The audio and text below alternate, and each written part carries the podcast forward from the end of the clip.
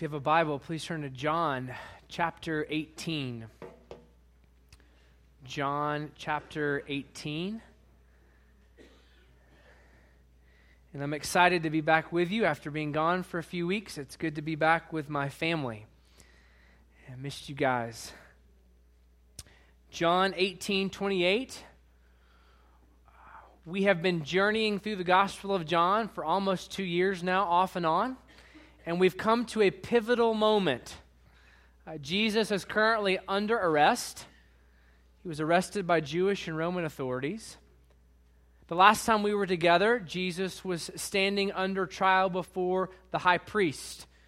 And what we saw is that John clearly shows that actually Jesus is the true high priest.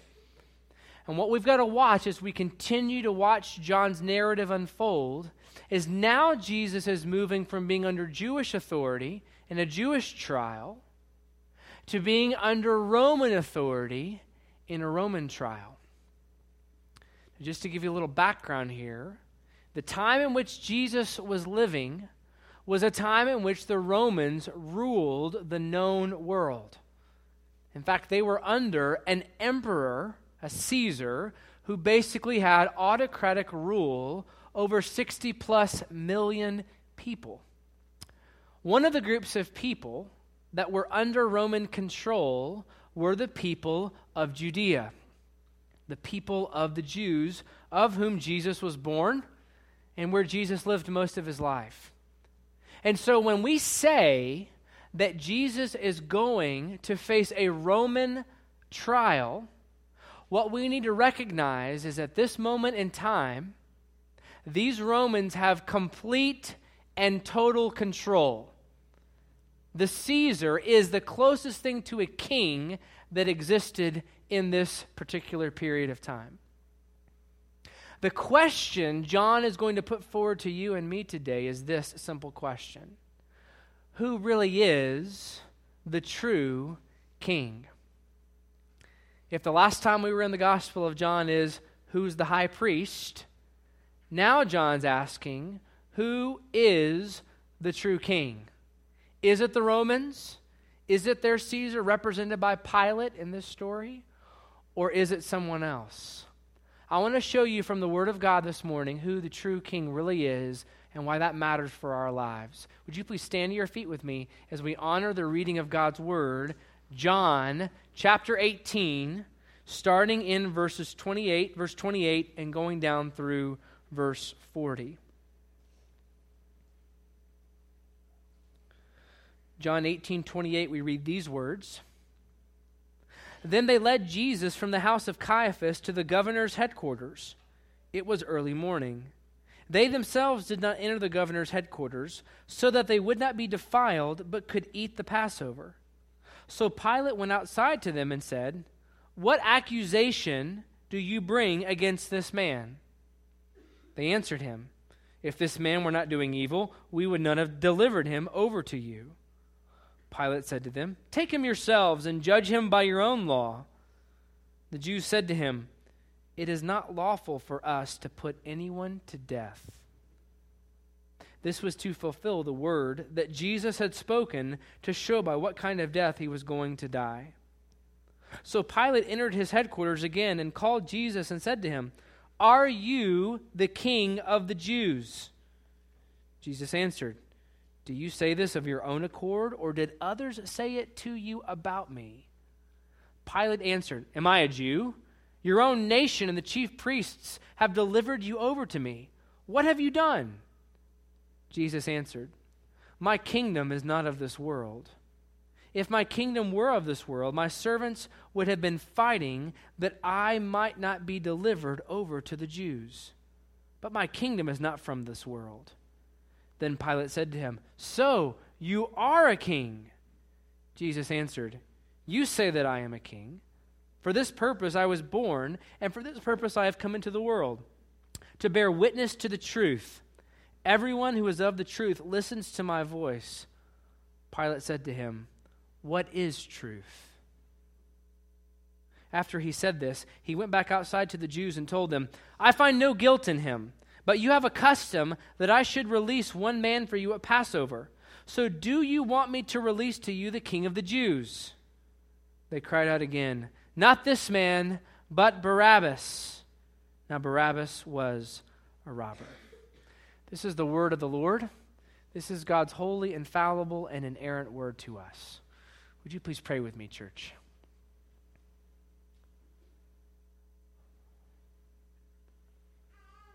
Oh God, we're stilling our hearts before you because what we're asking right now is for you to speak to us.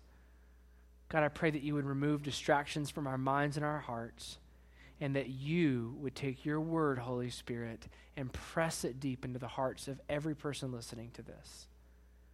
And Lord, as you speak to us, would you help us not just be hearers of your word, Father, would you help us be doers of your word as well? In Jesus' name we pray. Amen. You can be seated. This account begins with a Roman trial. Roman trial. Once Jesus is brought before Pilate, he's brought to the steps of Pilate's palace in Jerusalem. I actually stood there about a week ago. I stood at the very spot where this happened, where Pilate stood, and the Jews brought Jesus bound before them to Pilate. And when you read in your Bibles in verse 29, what accusation do you bring against this man? This is a formal beginning to a Roman trial. The proceedings are officially now underway. Because what Pilate wants to know is you've got this guy bound in chains or whatever he's bound with rope, and he's coming here. You obviously have a problem with him. What's the deal? What charge do you bring against this man? And interestingly enough, the Jews respond very indignantly. They don't respond with the respect of what you would think to hear from people who are being controlled or ruled by the Romans. Listen to how they respond in verse 30. Listen to the indignation. If this man were not doing evil, we would not have delivered him over to you.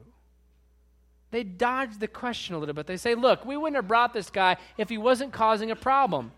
Pilate, the consummate politician, tries to pivot theolo- p- politically. He tries to push the blame on someone else. And he says, Well, listen, go judge this guy by your own laws. And then the Jews who have Jesus bound have to turn over an important card that they're holding close to the vest. Look at verse 31. They said to him, It is not lawful for us to put anyone to death. You see, in that moment, they just upped the ante a good bit because what they're communicating to Pilate is what this guy has done in our eyes is serious enough to warrant capital punishment. We want him dead.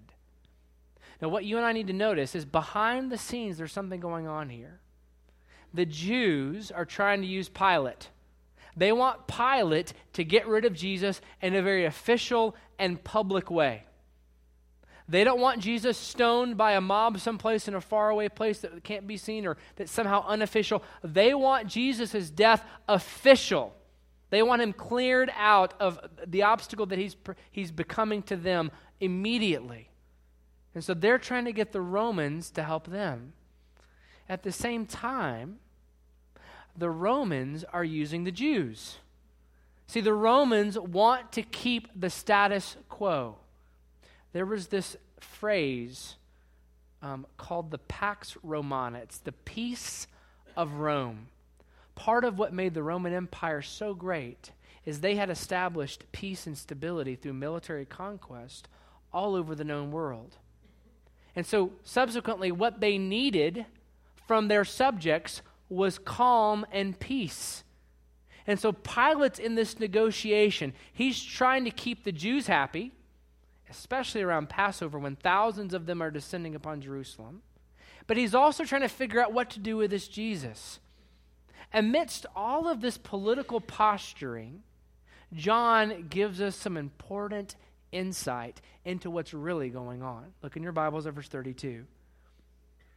John says, This was to fulfill the word that Jesus had spoken, to show by what kind of death he was going to die. John makes it very clear that despite all the political maneuverings between the Jews and the Romans, God is actually the one guiding all of these events. In fact, I would say it this way God is sovereignly guiding all of the things that are happening to lead to his desired objective. This is really important because God's still doing this today. It's very easy to watch confirmation hearings of Supreme Court justices or to watch healthcare bills rise and fall and wonder where is all this going?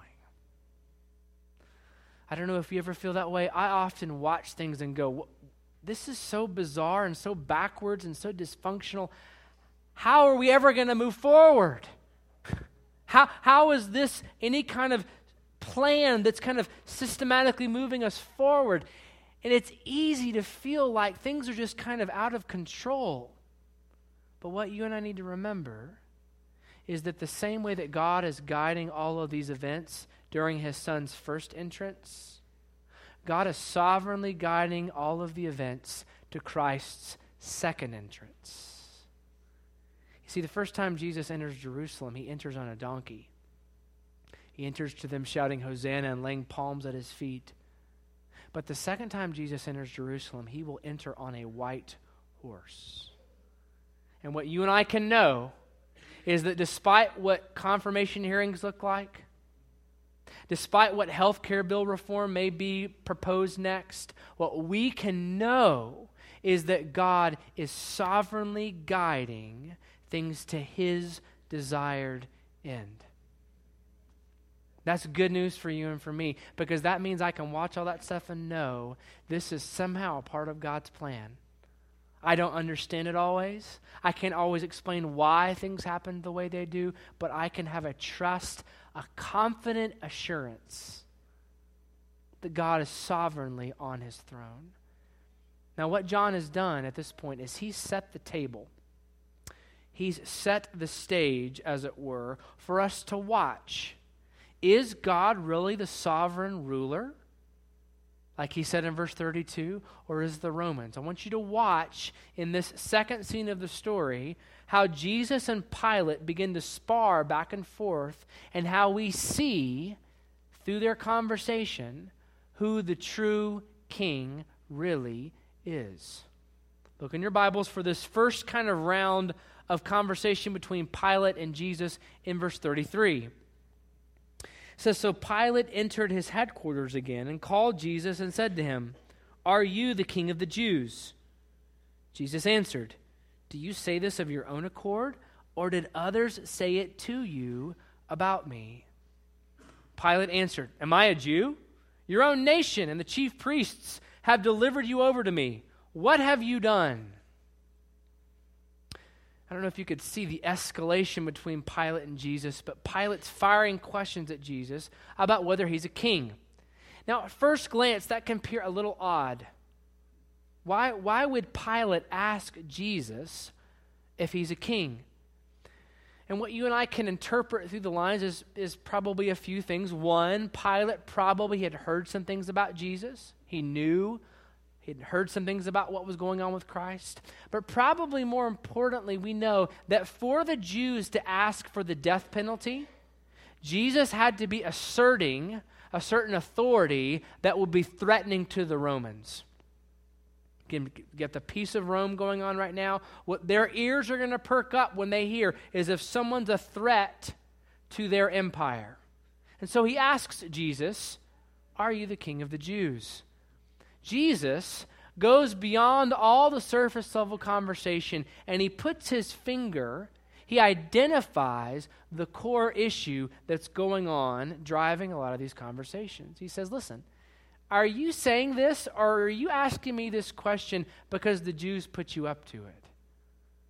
In other words, Jesus is asserting his knowledge and ability to understand the situation before Pilate. He's asserting that he actually is the one in control of this engagement.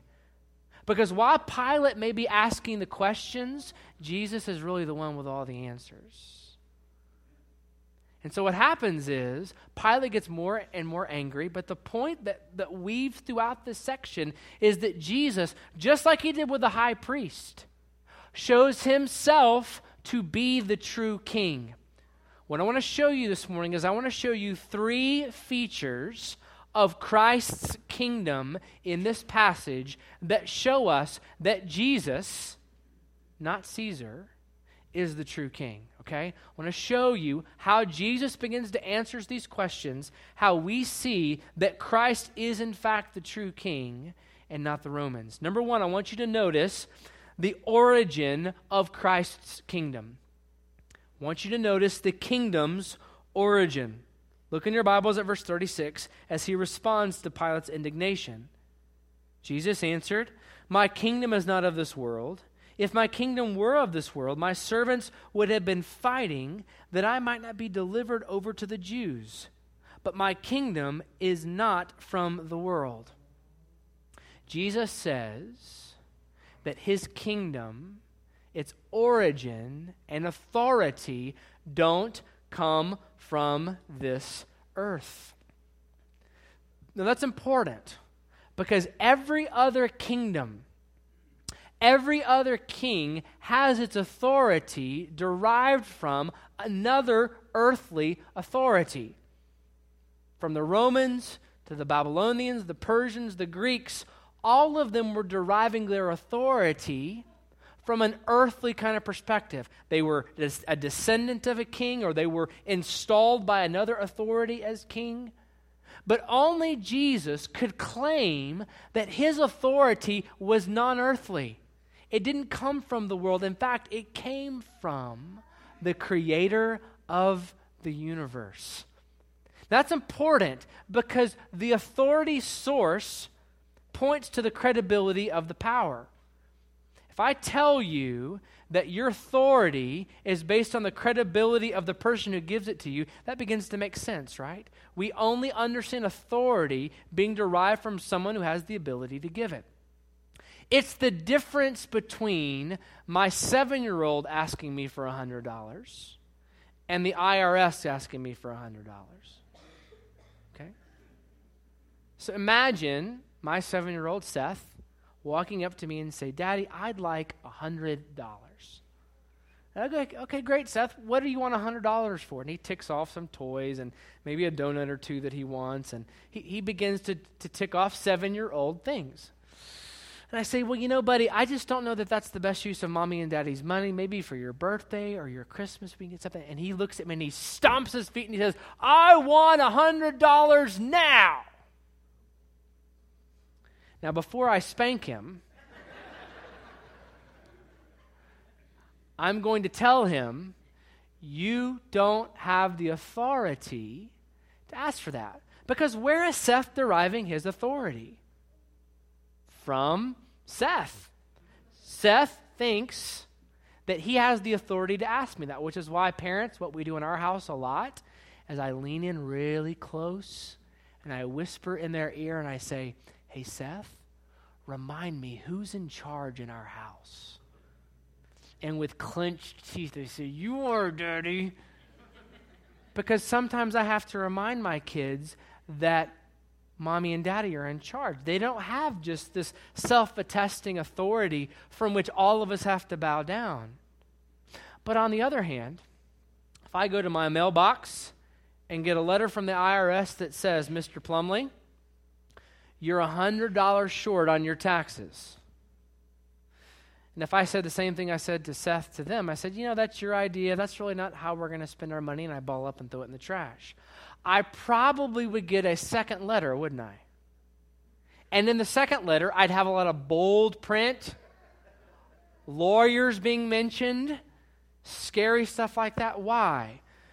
Because they have an authority that transcends just the letter. It's backed, it's coming from the federal government of the United States of America. The source of your authority speaks to the credibility of your authority. The authority source causes us to see a different credibility and power that that authority has.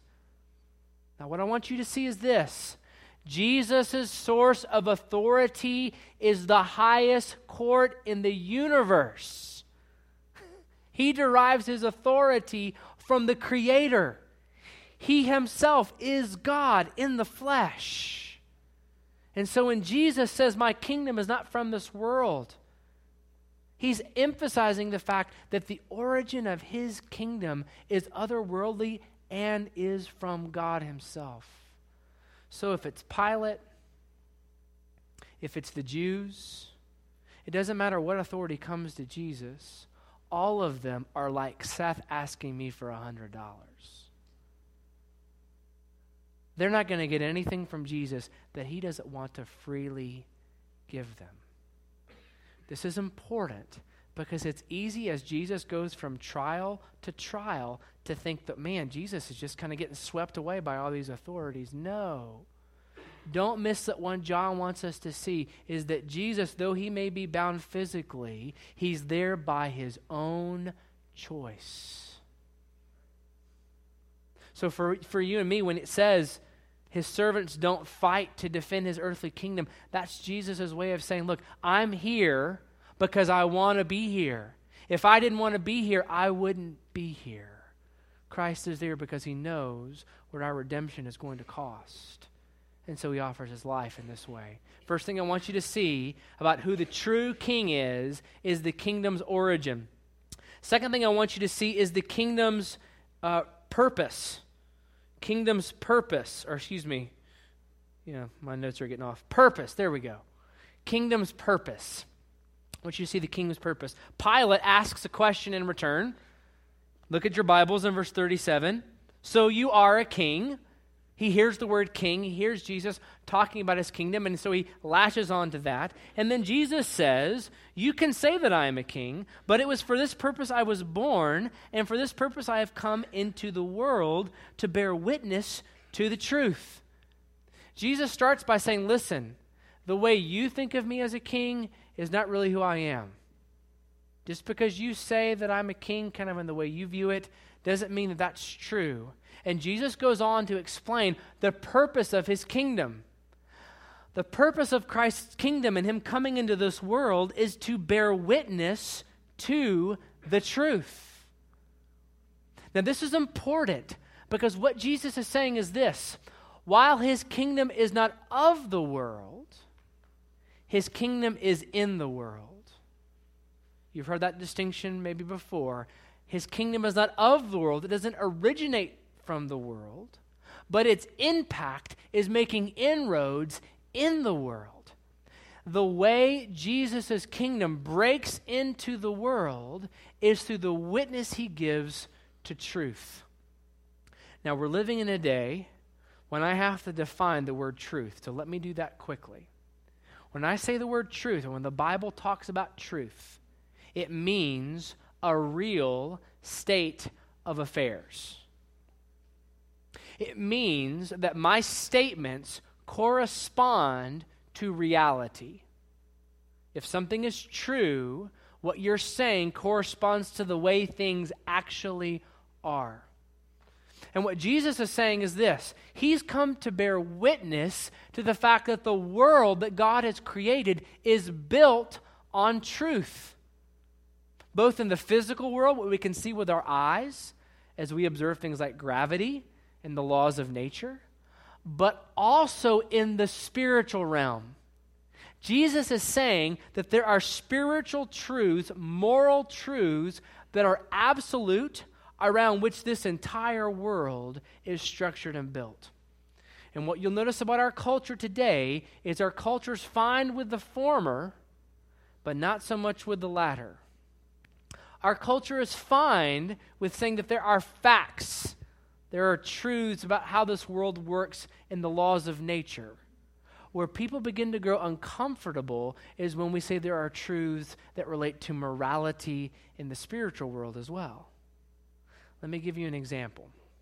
This past week, Time Magazine, the cover of Time Magazine is a question. And the question on the cover of Time Magazine was this Is truth dead? Now, what's interesting is it was pointed out this past week by someone else. 51 years ago, almost to the date, Time magazine asked another question. Does anybody remember what it was? Is God dead? I wasn't there, so I, I appreciate some of you helping me out with that. Is God dead? 51 years, almost to the date, they ask, Is truth dead? Now, if you read the article, you'll, you'll realize it's kind of a political hit piece where they're talking about how politicians today are finding it very convenient to deny certain facts or truths that they don't find convenient or helpful to their cause. And they're, and they're talking about the eroding trust in politicians, to which I say, duh, we've been there for a while. Newsflash. uh, that's not a new phenomena. Uh, but th- they're talking about how this erosion of truth is, is, is bringing about this erosion of trust. In the same magazine, flip it a few pages, there's an article about gender. And the article about gender, it's talking about how new generations are redesigning our understanding of gender. And they quote some crazy statistic like 20% of millennials don't understand themselves to be either male or female. They're transcending gender. And that gender is no longer binary, it's more of a continuum. That's kind of the way things are going. And here's what was crazy to me how can the cover page lament the erosion of truth only to have an article celebrating it? It's insanity. It, it's, it, our, our culture's going crazy because they can't see that we want morality to protect us, but not restrain us. This is the issue of our time. Let me say that again.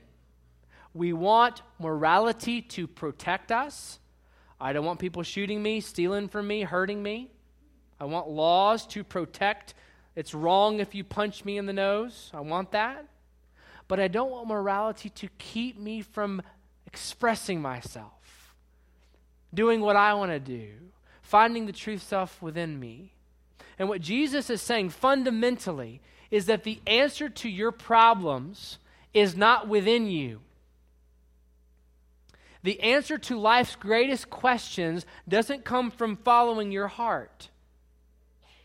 The true answers to life come from knowing Jesus Christ.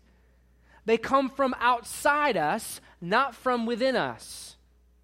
This is the worldview altering question What's your source of truth? It sounds really good in our culture when people say, Follow your heart and you'll never go wrong. To which we say, That's baloney. I had a professor that would say the Greek word for that is baloney. It's not true.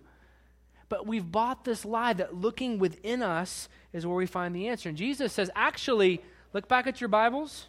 Don't believe me. Look at what Jesus said.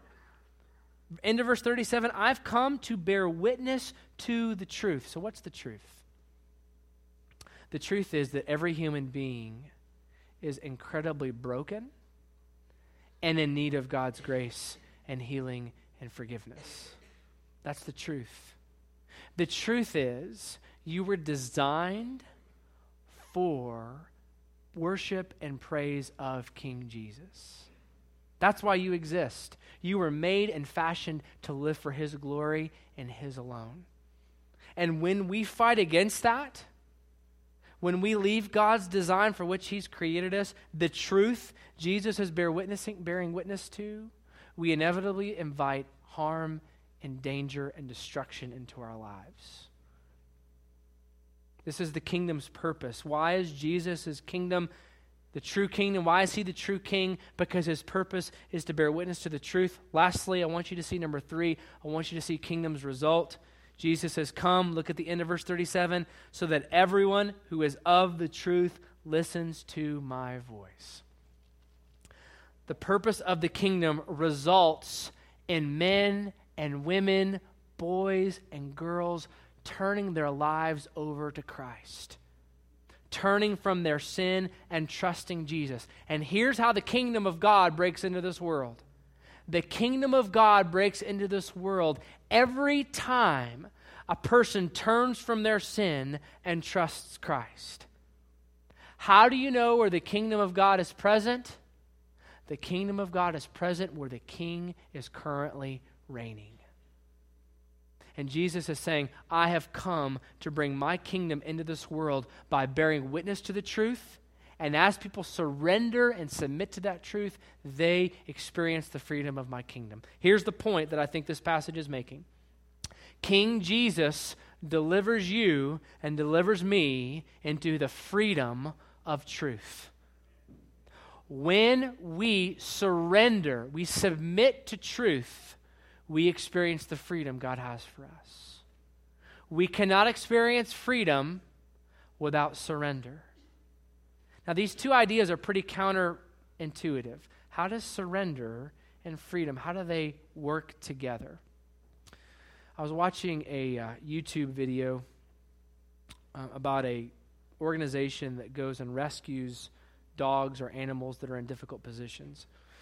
In the particular video I was watching, this organization went and found a dog that had been living on the streets of a large city for just years. And the dog was filthy. It was covered with dirt from head to toe, and it was you could see its ribs. It was malnourished, and the people were kind of cornering it because they were trying to help the dog.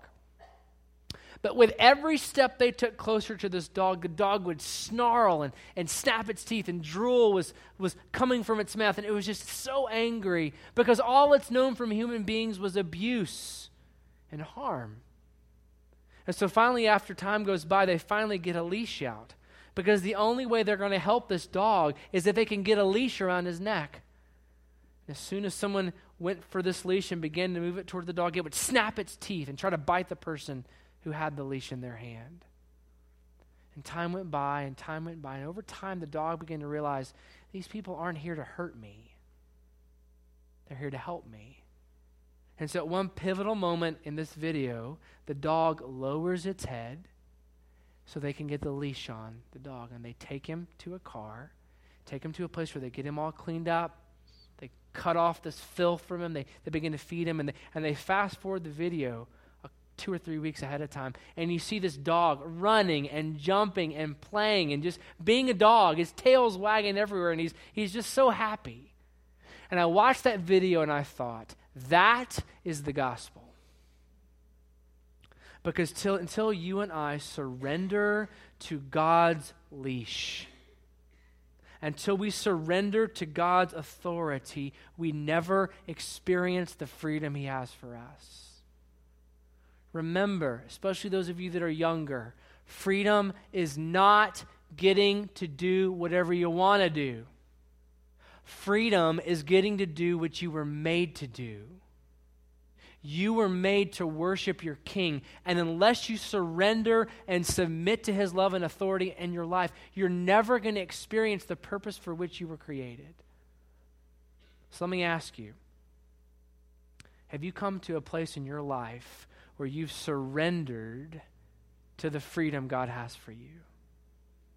Are you experiencing right now the joyful freedom that comes from submission and surrender to our King? Here's the reality every person one day is going to bow their knee and confess with their mouth that Jesus is Lord. The question is not whether you're going to surrender. The question is, will you surrender while God's open extension of grace and forgiveness stands before you? The offer and the extension God gives to us of His grace is this life. When we die, when our lives end in this world, we face God either as His friend and His child or as a, rebe- as a rebel trusting ourselves.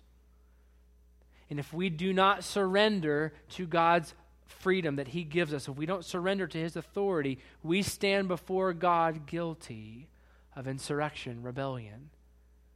Not one of outwardly, physically, through the authorities that we see in this world, but an insurrection and a rebellion of the heart. Until you and I surrender and put ourselves under God's authority, we never experience the freedom He offers us. This is why Pilate's question at the end is so important. Look at verse 38. Pilate said to him, What is truth? John, I think, finishes that scene of the story with that question because he wants us to realize that the accurate question is not what is truth. The real question is who is truth? He wants us to realize that Pilate has missed it totally. The truth that he's looking for is standing right before him. It's King Jesus. Now, some of you may be wondering, why should I believe in this King Jesus? Why should I surrender to him and not some other religion or some other ethical philosophy? Why should I submit to Jesus? I'm so glad you asked that.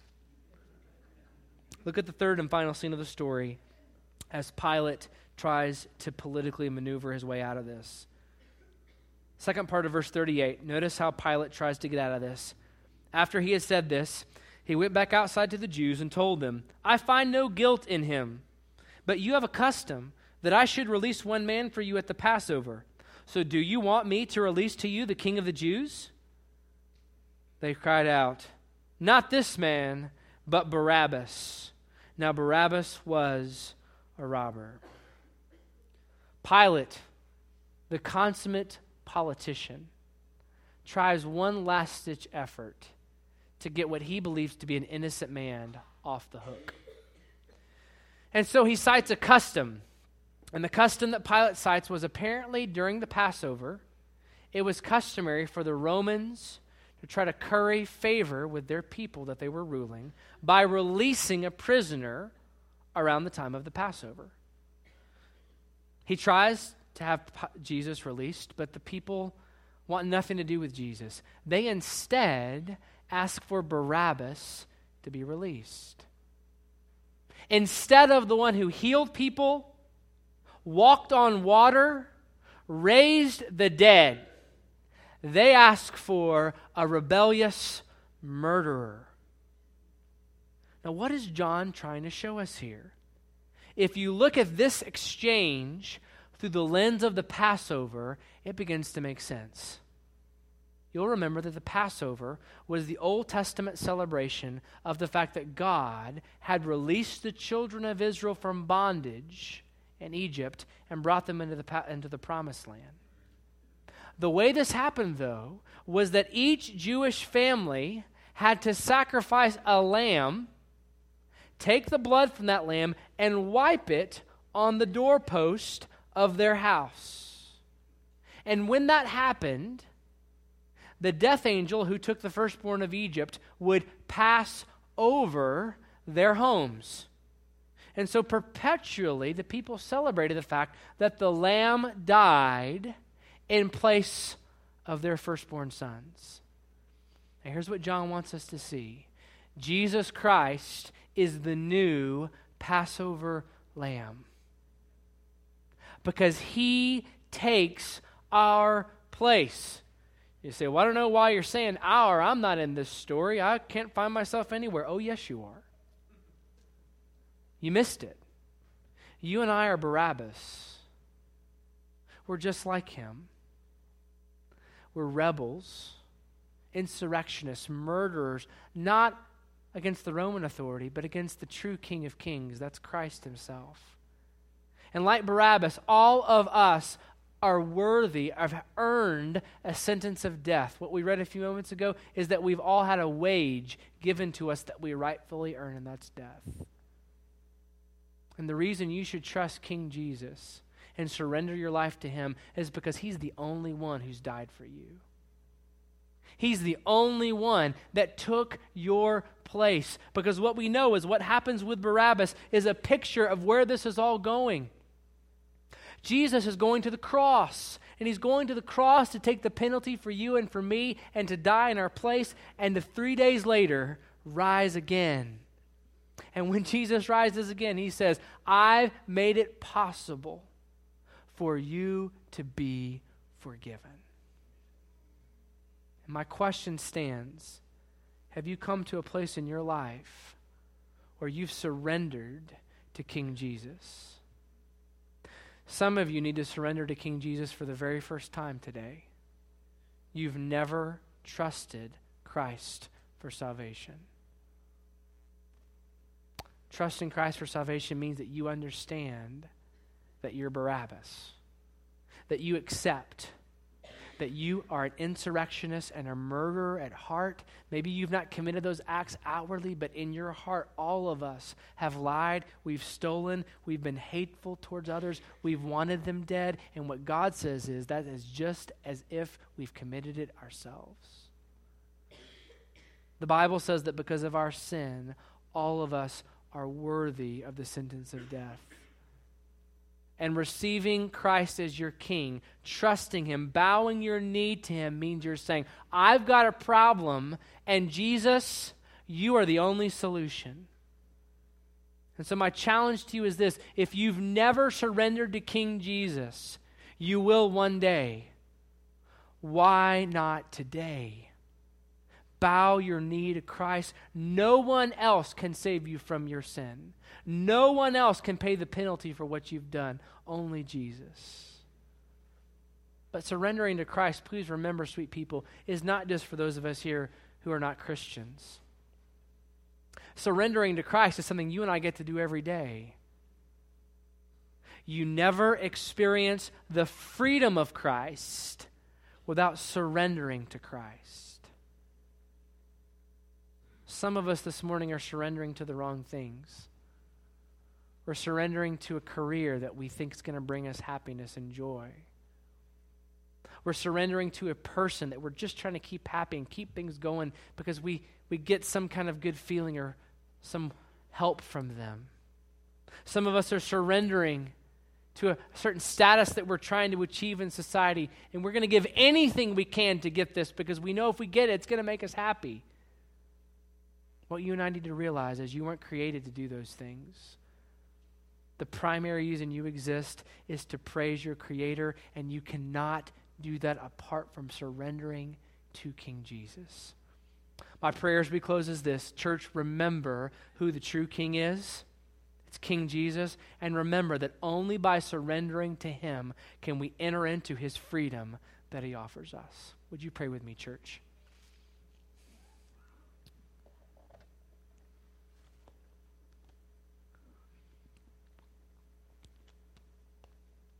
Father God, we thank you that Jesus is currently ruling and reigning this world.